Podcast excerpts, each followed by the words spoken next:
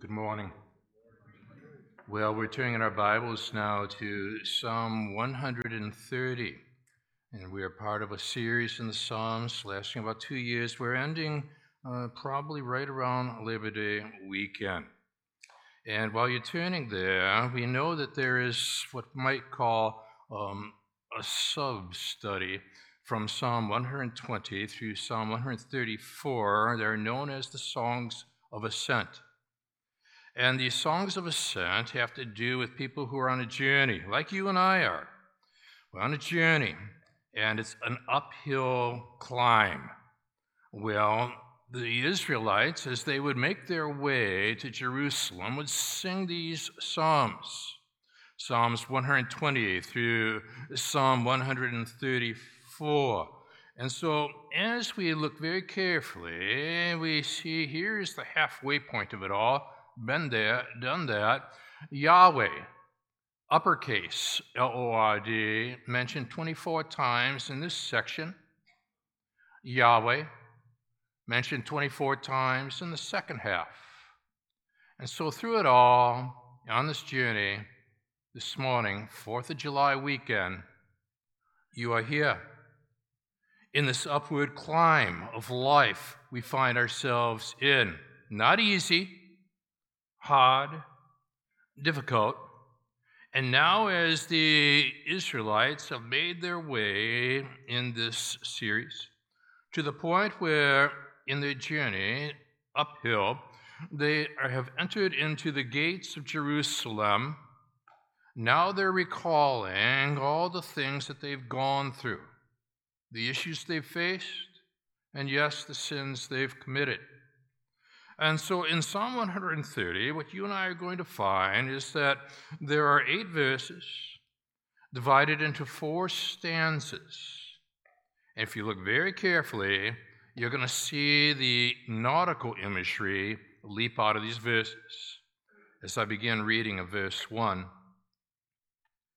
out of the depths I cry to you, O Lord. O Lord, hear my voice. Let your ears be attentive to the voice of my pleas for mercy. If you, O Lord, should mark iniquities, O Lord, who could stand? But with you there is forgiveness, that you may be feared. I wait for the Lord. My soul waits, and in his word I hope. My soul waits for the Lord, more than watchmen for the morning, more than watchmen for the morning. O Israel, hope in the Lord. For with the Lord there is steadfast love, and with him is plentiful redemption. And he will redeem Israel from all his iniquities. So these are the verses we're exploring this morning on this weekend that leads us into the 4th of July celebrations. Let's see how these verses relate to modern day life now as we look to our Lord in prayer. Now, our Father, what we want to do as we explore these verses together, we want to take into account the extent of life. We want to go deep into life. And no matter how intensive, no matter how extensive, your grace supersedes it all.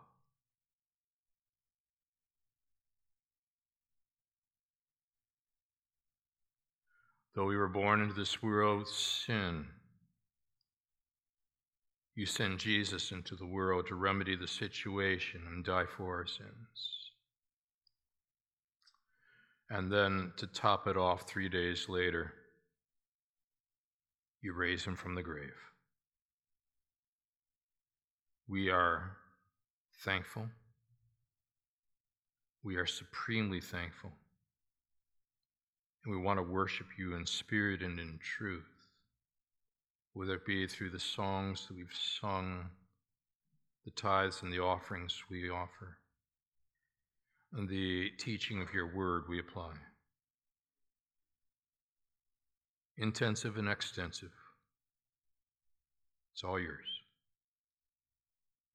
Warm these hearts, engage these minds, shape these wills. We've come here, Father, again now to see Jesus, him only. And we're praying these things still again now in Jesus' name. Amen. He had attended the Naval Academy. He had come from out of town, and his family had asked that he make an appointment to see me because they had some things, he had some things that he needed to discuss. And so as he walked into my office many years ago, he couldn't help but, as a man of the Navy, to look very carefully at the nautical pictures that are found in my office hanging on walls. There was one in particular he just kept staring at, gazing at. He was fixated. And then he turned to me and he said, "That's my story." I said, "Tell me more." So I'm studying his facial expressions carefully. He said, "So long ago, I left the shore." I know where he's going with his imagery. Launched out into the deep. He said, "Dr. Highlander, I'm in over my head. I'm in the deep." And I said, "The thing is that I want to go back to the shore," he continued with his imagery. "But I know I need something. That's why I'm here. He stuttered a bit and he said, "I'm looking for ultimate forgiveness."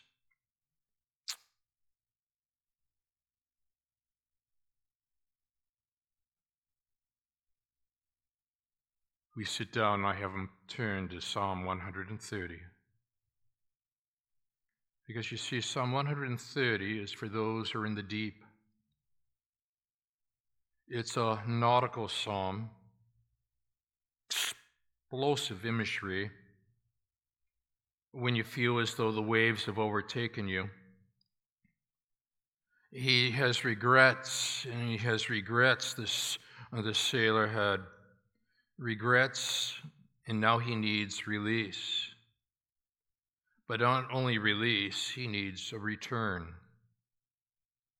He needs to return from the depths of the sea to the shoreline of security, found in God's grace and God's grace alone. And so we begin to read Psalm 130 out loud, and you could see the tears rolling down his cheeks as he kept saying, "That's me." This morning, if you are looking at this psalm and you say, "That's me," ask where you can go with what's here. If you're watching online at this moment or in the days to come, examine this passage and ask, "Okay, what do I do with what I've found? I'm out in the deep. I want to get back to the shoreline of grace. And what I desperately need is ultimate forgiveness. Where do we begin?" There's 4 stanzas that God gives you and gives me to answer the question, where do I begin and how do I get back? And the first stanza comes out of verses 1 down through verse 2. And we're going to phrase it like this, is that when we find ourselves in need of forgiveness, because this man is seeking ultimate forgiveness. Note, first of all, in verses 1 and 2, the plea to be made. It begins, "Out of the depths I cry to you, O Lord." He doesn't simply say, "Out of the depths I cry." This is a man who is highly directional. He knows where he has got to go. He knows to whom he needs to return. He needs to get back to the Lord. There is that exhale, "To you, O Lord," you see.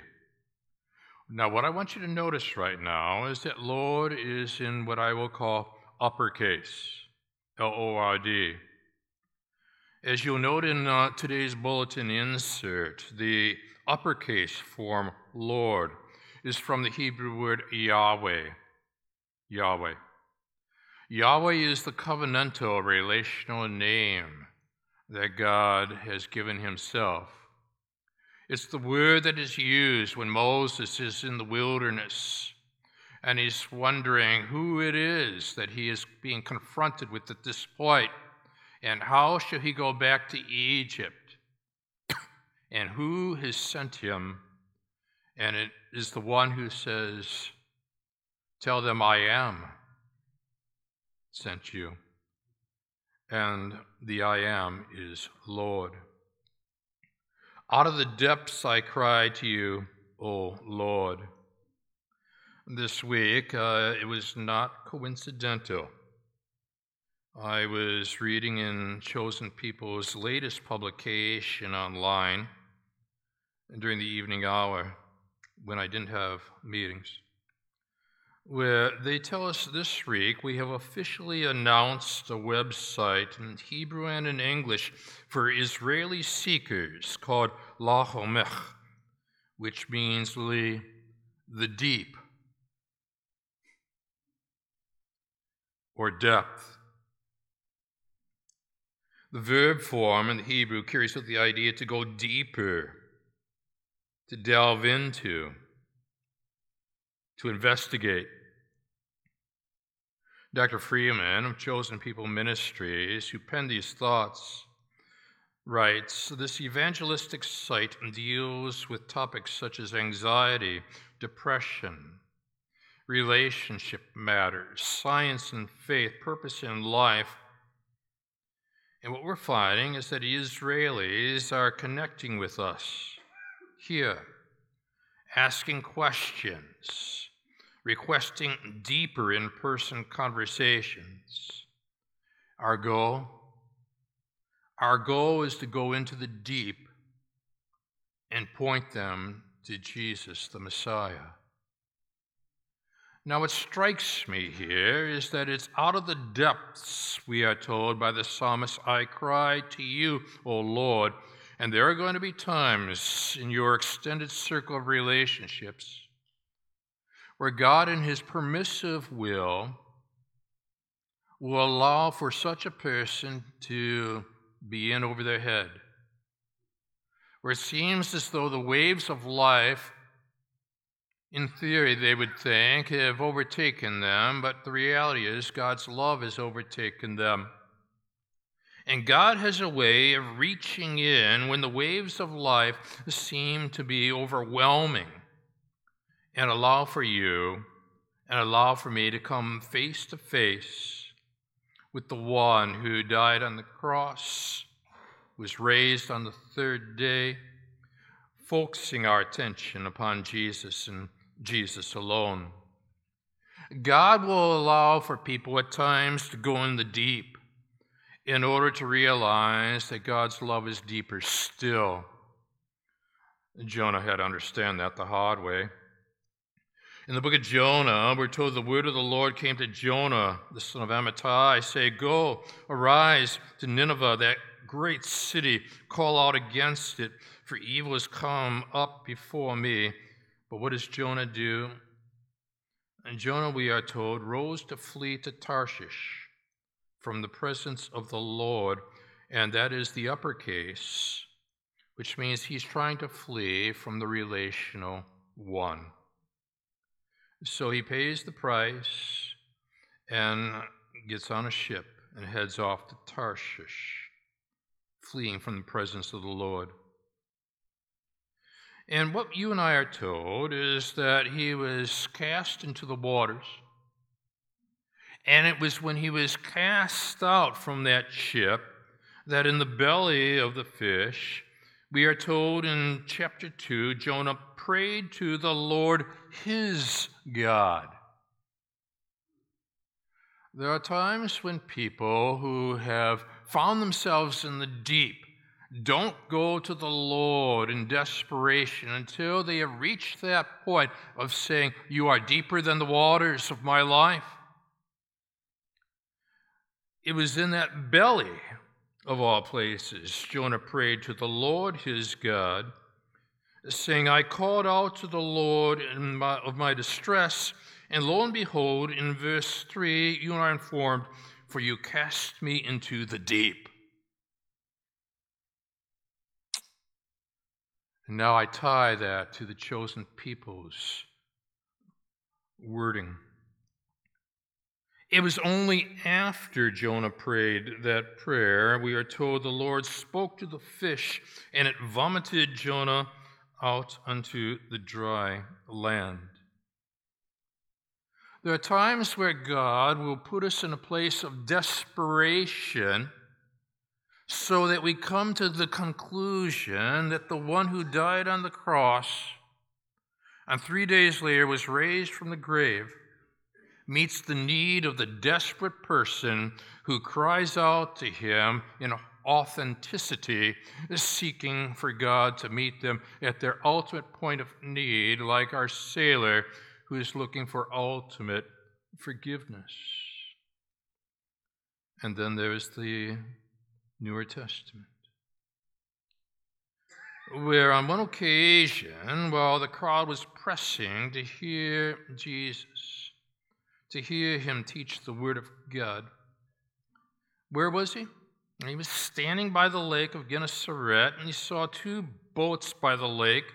The fishermen had gone out of them, were washing their nets.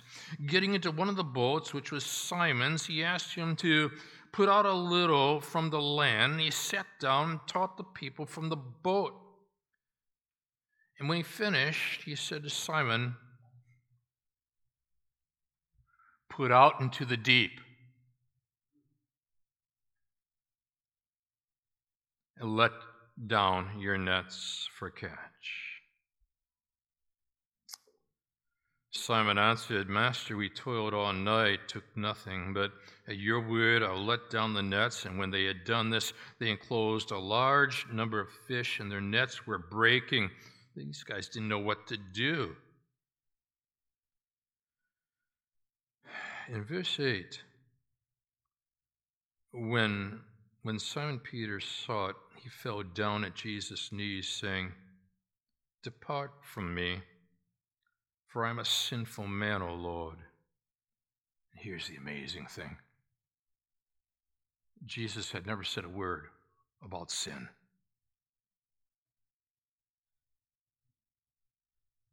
But Peter developed a sense of self-awareness while out in the deep and came to that conclusion as to who he was in relationship to the Holy One. This seizes the attention of the one who's feeling that sense of desperation in life. When you're in high school, you might have read The Old Man and the Sea, turned into a memorable movie starring Spencer Tracy. Written in Cuba near Havana, it's simply structured. Tells the story of an elderly fisherman named Santiago and his 3-day fishing expedition. Your English teachers who are in various services today or watching online have taught this book. Now, Santiago has failed to make a catch for 4 days, and his young friend Madeline, who's no longer allowed by his parents to go with him, Nonetheless, he's out for one last time and catches this great marlin. Now, some see this book as Hemingway's own lonely struggle with life itself. William Faulkner read it and said, quote, "Hemingway has found God," unquote. There is a possibility of Christian symbolism at the surface here because Christianity haunts Hemingway's background. His grandparents had gone to Wheaton College. Santiago, in his ordeal, does think of sin.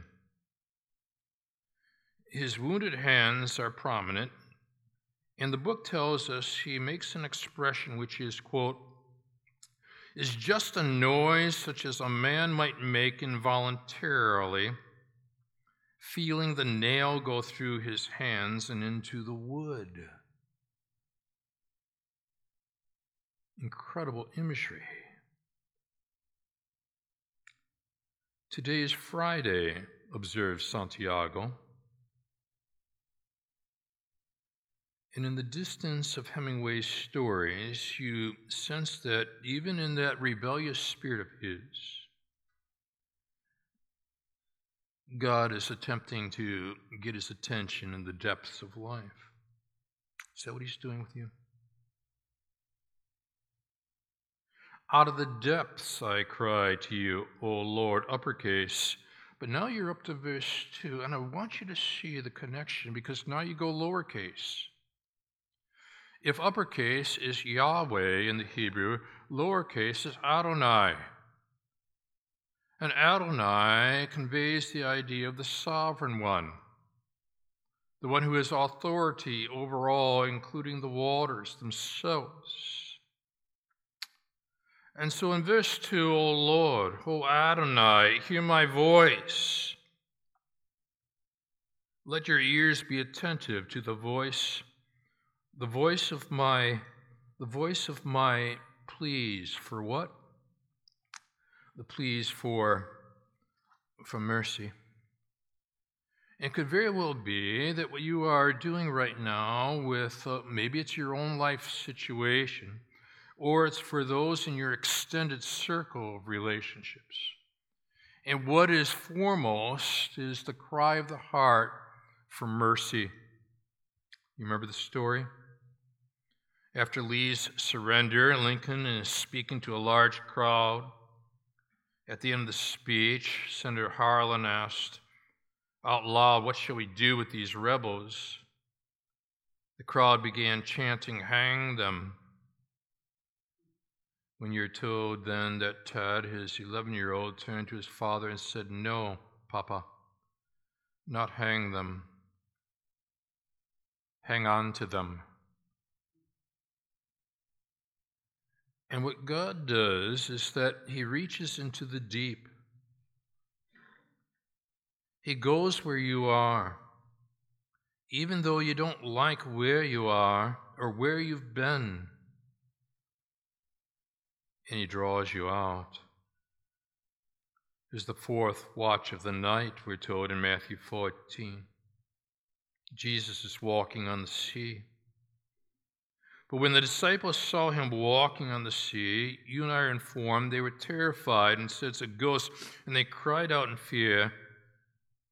But immediately Jesus spoke to them and said, "Take heart, it is I, do not be afraid," which is what I want to say to you at this point. If you or loved ones are in the deep and you love Jesus, do not be afraid. Peter answered him, "Lord, if it is you, command me to come to you on the water." And Jesus said, "Come." So now here is Jesus commanding Peter to come, and look what comes next. Peter got out of the boat, walked on the water, and came to Jesus. But when he saw the wind, he was afraid and began to sink, and he cried out, "Lord, save me." And not eventually, no. We are told in Matthew 14, Jesus immediately reached out his hand, took hold of him, saying to him, "O you of little faith, why did you doubt?" And when they got into the boat, the wind ceased, and those in the boat worshipped him, saying, "Truly you are the Son of God." Which makes me think that while Peter gets in the boat and begins to worship, dripping wet, what about all the others that are there dry? And why didn't they get out of the boat? Peter took the risk, and yeah, he went down, but Jesus reached in. For the rest of them, it's nothing but dry worship.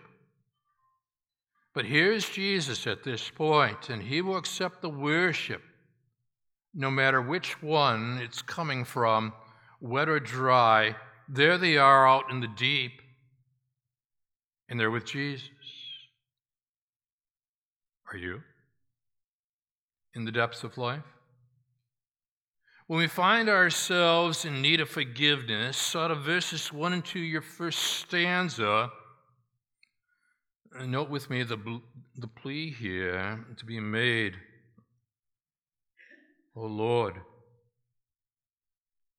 uppercase, O Lord, lowercase, hear my cry, and then the plea for mercy. You're up to the second stanza. It's out of verses 3 and 4. Note, second of all, with me, the question to be posed. And here comes the question. It's directed uppercase now. If you, O Lord, should mark iniquities, as now these Israelites, having made their way to Jerusalem, are reviewing their past, and they're weighed down by the guilt of prior decisions. Actions,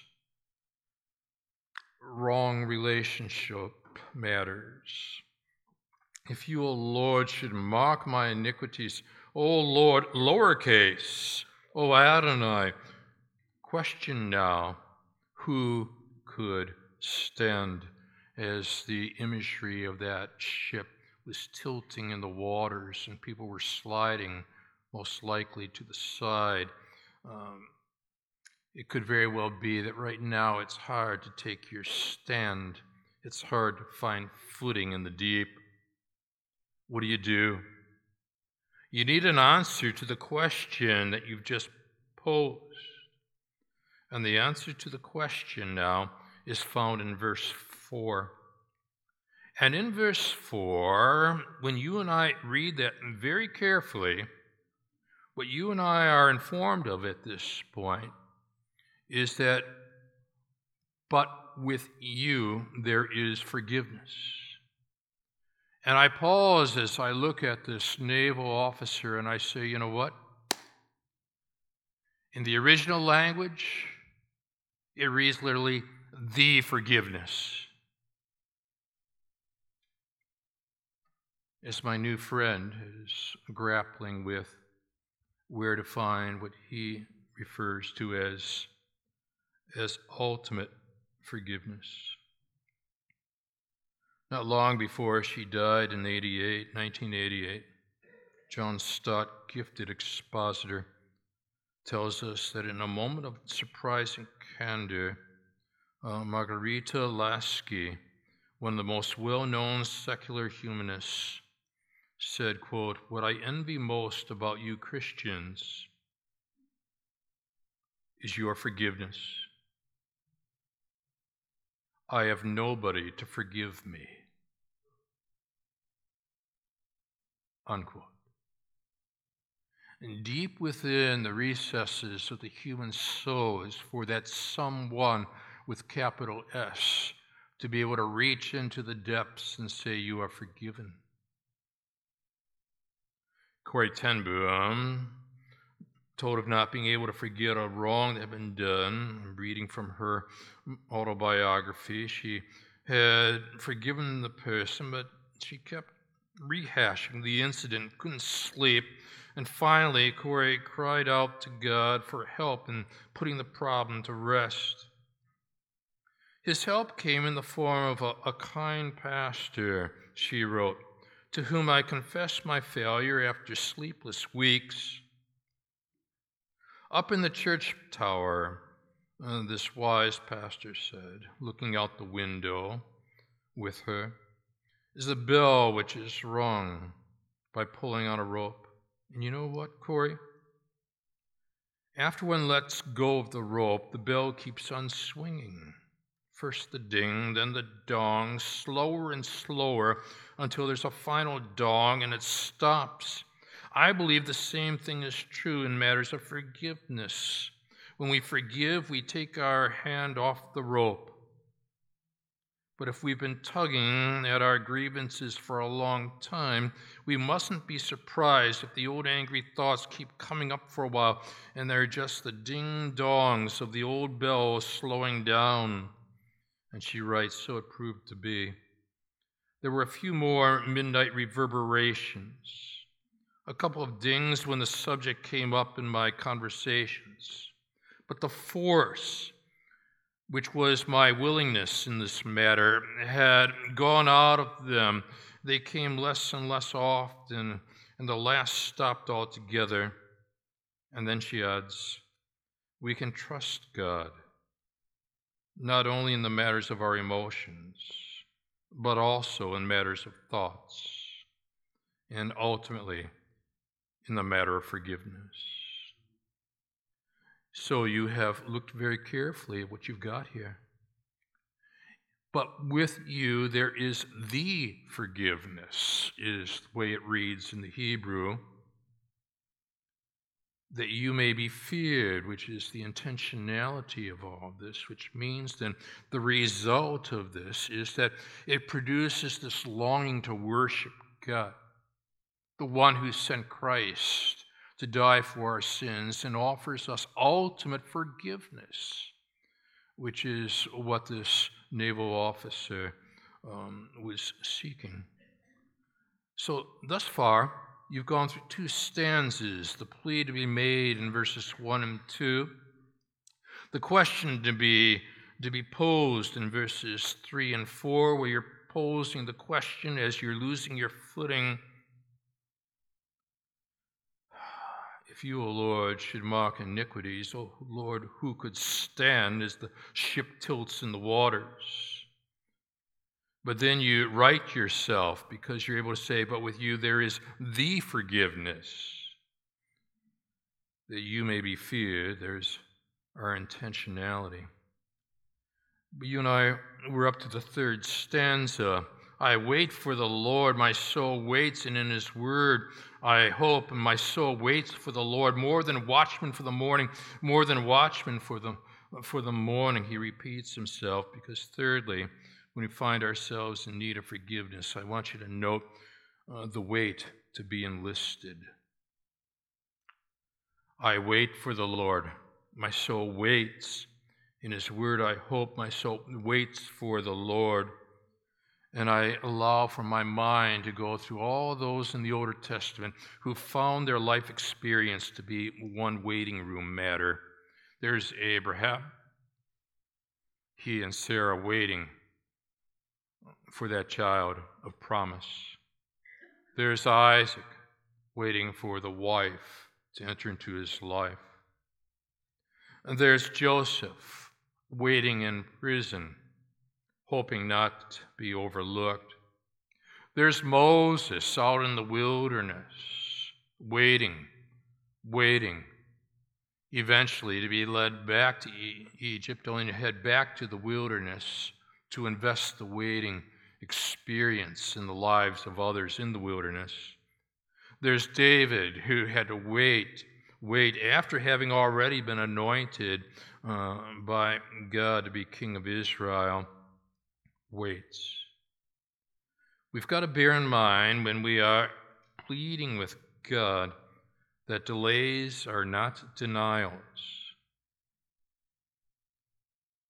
I have found in the waiting room of life that very typically there are at least three ways in which people cope with the waiting matters. Some try to escape it, and so they involve themselves in substance abuse. The escape hatch. Instead of escaping it, others attempt to endure it. the upper lip, the stoic attitude. But the third option, which I believe is the biblical option, is neither to escape it nor to endure it, but to enlist it, where you now begin to ask the question, what is it that I can learn from this life experience and apply it then to the needs of those around me? William Willimon understands that. There are times when we're waiting on God to do something for us when God seems to take forever. And there are times when God is waiting on us to do something for God, when God seems to give forever. So writes William Willimon, professor. Undone by Easter is the title of his book. But what we understand about this, when you are praying in the deep, is that when you are called to be patient, that patience is not to be confused with passivity.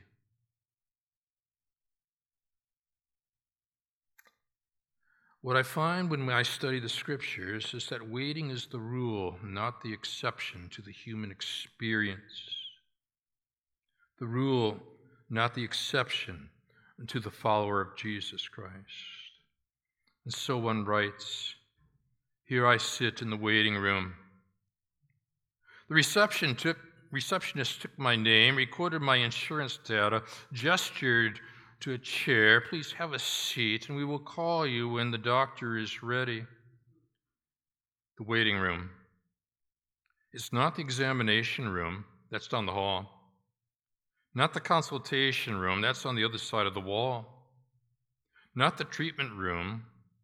Exams, consultations, treatments all come later. No, the task at hand is the name of the room. It's the waiting room. We, in the waiting room, understand our assignment. It's to wait, not passively, but proactively. We don't treat each other. We don't ask the nurse for a stethoscope or blood pressure cuff.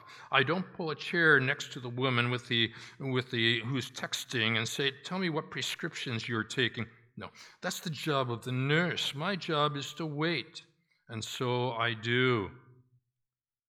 Can't say I like it. Time moves at that point like an Alaskan glacier. The clock ticks every 5 minutes, not every second.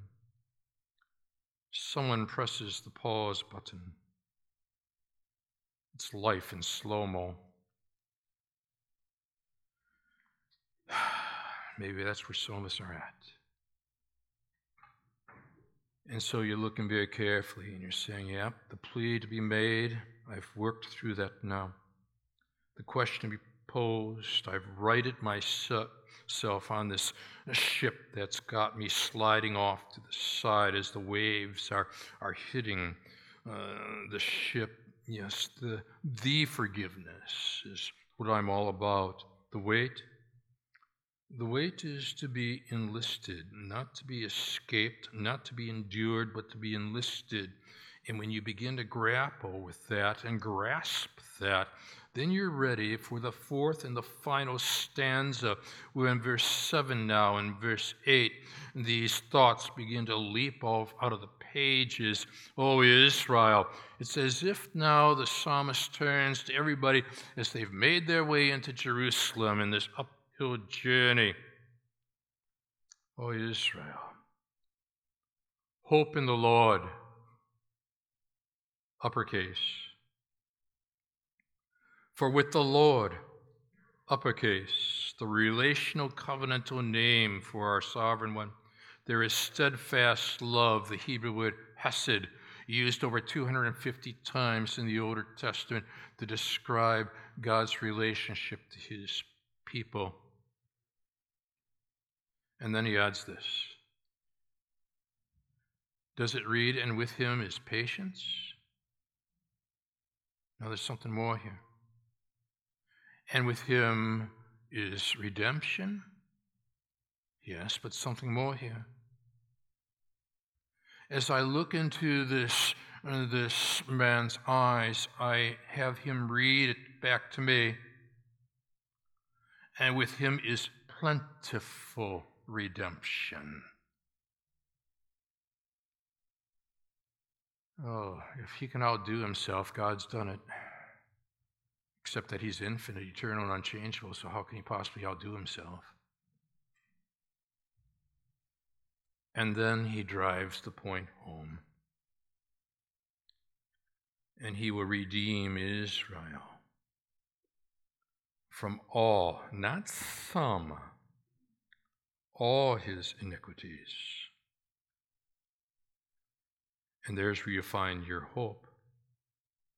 The redemption to be anticipated in verses 7 and 8 is rooted in the steadfast love that God has for you and has for me. In Romans 8:23, we're waiting for the adoption and the redemption of our body. Ephesians 4:30, grieve not the Holy Spirit of God, whereby you are sealed for the day of redemption. And I close with this. The late E. B. White was watching his wife Catherine planting bulbs in her garden in the last autumn of her life. And he writes, there was something touching about her bedraggled appearance, the small, hunched-over figure, her studied absorption, the implausible notion that there would be yet another spring, oblivious to the ending of her own days, which she knew perfectly well was near at hand, sitting there with her detailed chart under those dark skies in dying October, calmly plotting the resurrection. And when you know Jesus Christ as your Lord and Savior, you've tied together Yahweh with Adonai, uppercase and lowercase. And now the powerful imagery of this ship that gets righted, lo and behold, what looks like helplessness turns into hopefulness. O Israel, hope in the Lord, for with the Lord there is steadfast love. And I would say to you now, if you found yourself overwhelmed today, hope in the Lord, for with the Lord there is steadfast love, and we'll give God all the praise. Let's stand together. So, Father, we're thanking you now for this powerful psalm that you have offered. It's nautical. Yeah, but more so it's personal. Each stanza dripping with grace. So, Father, if there is anyone watching online right now,